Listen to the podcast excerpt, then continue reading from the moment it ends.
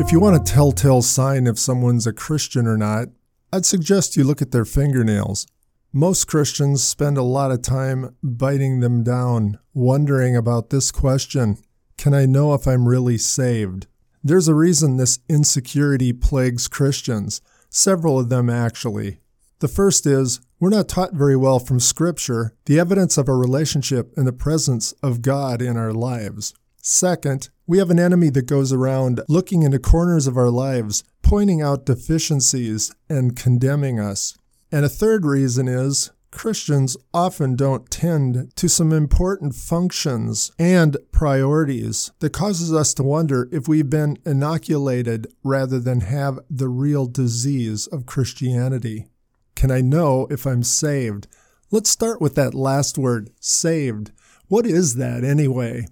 We learned in episode 10 the eight edge piece themes that make up the message of Scripture. I want to briefly look at the first five made, strayed, lost, cost, and save. Made means we're made in His image and deeply loved by God. Strayed means we wandered off from God. By Genesis 5, it was said of man, every thought of their heart was only evil all the time. Then again, by 2 Kings 17, God described his people this way they had sold themselves to sin. Ephesians 1 in the New Testament describes us as blind, dead, and without hope in this world. That's what strayed means. Or as Scripture says, all we like sheep have gone astray, which leads to lost. Once strayed, we get hopelessly lost. And lost people who try to find their own way back to God get loster. I run into many people who don't really feel lost. When I was a teenager, there was a bumper sticker that said, Jesus is the answer. Someone created a new bumper sticker in the same font and color that said, What was the question? You can't be found or saved if you don't think you're lost. Which brings me to saved. I'll come back to cost in a minute. Save means God alone can find strayed sheep and bring them back. We learn in episode 23 God bringing us back to Himself is done through a gift of God. The biblical word is grace, or as I explained it in episode 23, the word picture of a pizza party thrown by daddy for brats in the hall. You might want to listen to that one again. Scripture from cover to cover says God saves his strayed, lost people. God does it. Our part is only to receive it. How do we do that? Abraham shows us. We're told in Genesis 15 6, Abraham believed God, and God said, We're right, you're saved. I describe believing in my word picture launch, going all in, running and jumping into the arms of God in full belief and trust in who He is and what He's done. It's going all in on God, and in the New Testament, on God's Son Jesus. In episode 92, I answered the question, What do we have to believe in to be saved? This was Jesus' conversation with Nicodemus. Jesus refers to an Old Testament incident of snakes breaking out in the camp of Israel. God's solution? Put a bronze serpent up on a pole and tell the people this All you have to do is look in belief on that serpent, and I will heal you. In John chapter 3 with Nicodemus, Jesus answers Nick's question about salvation by saying this As Moses lifted up the serpent in the wilderness, even so the Son of Man must be lifted up, that all who believe might be saved. There's our word. Being saved is going all in on Jesus and what he was to do on that pole, the cross. Which brings us to the word I skipped cost.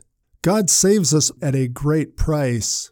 In that same Nicodemus passage, John 3, Jesus answers the why God would save us incorrigible little strayed and lost brats.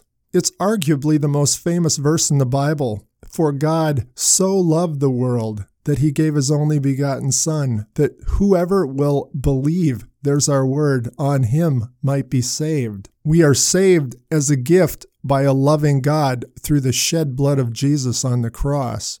In episode 29, the Apostle Paul writes a letter to the Galatians. The entire letter is about salvation and how it happens, that it's all God's doing. It's all in faith in Jesus, plus nothing equals salvation. God does it all. We just go all in on what God does through the shed blood and resurrection of Jesus. So you say, okay, I get what it now means to get saved. I acknowledge I'm strayed and hopelessly lost in my sin, and that separates me from a holy God. Then I go all in on what Jesus did on the cross by dying in my place and then rising from the dead. That's the Christian teaching of salvation, what it means to be saved. So the question is have you gone all in?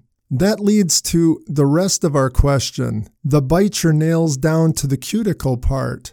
Can I know that I'm saved?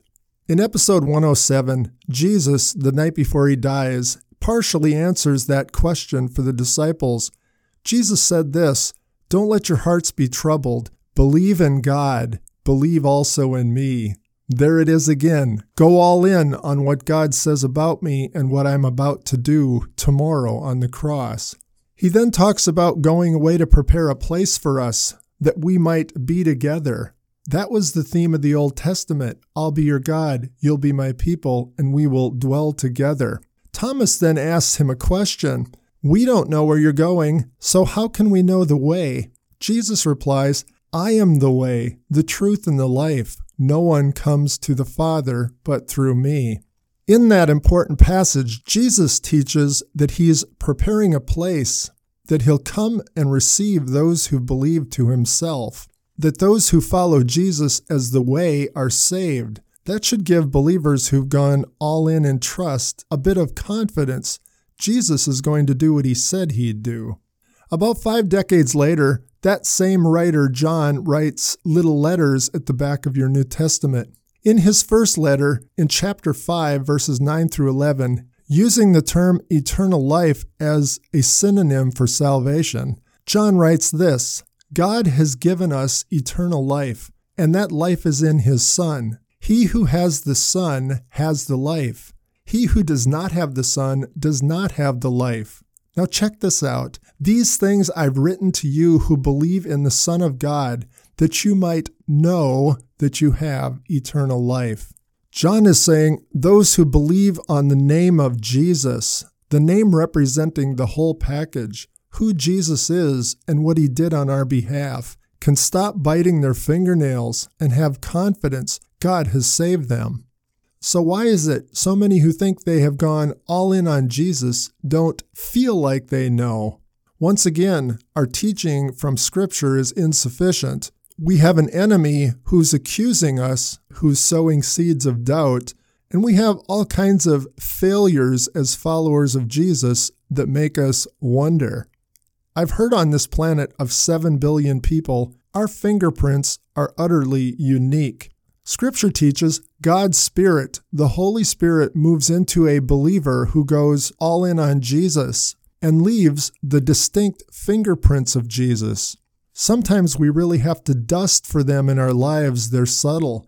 Other times, they're like a child's chocolate finger smudges on a window. There are a whole bunch of fingerprints of the Spirit of God in our lives in Scripture. I'm going to list a bunch of these under the show notes at the web page for your own study. If you haven't been to the web page, it's BibleWordPics, P-I-C-S dot com.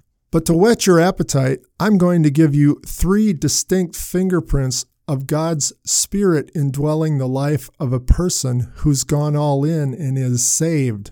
Number one, a heart of obedience. Someone who's been saved, who's indwelt by the Spirit of God, will have a heart of obedience to do the things that God asks.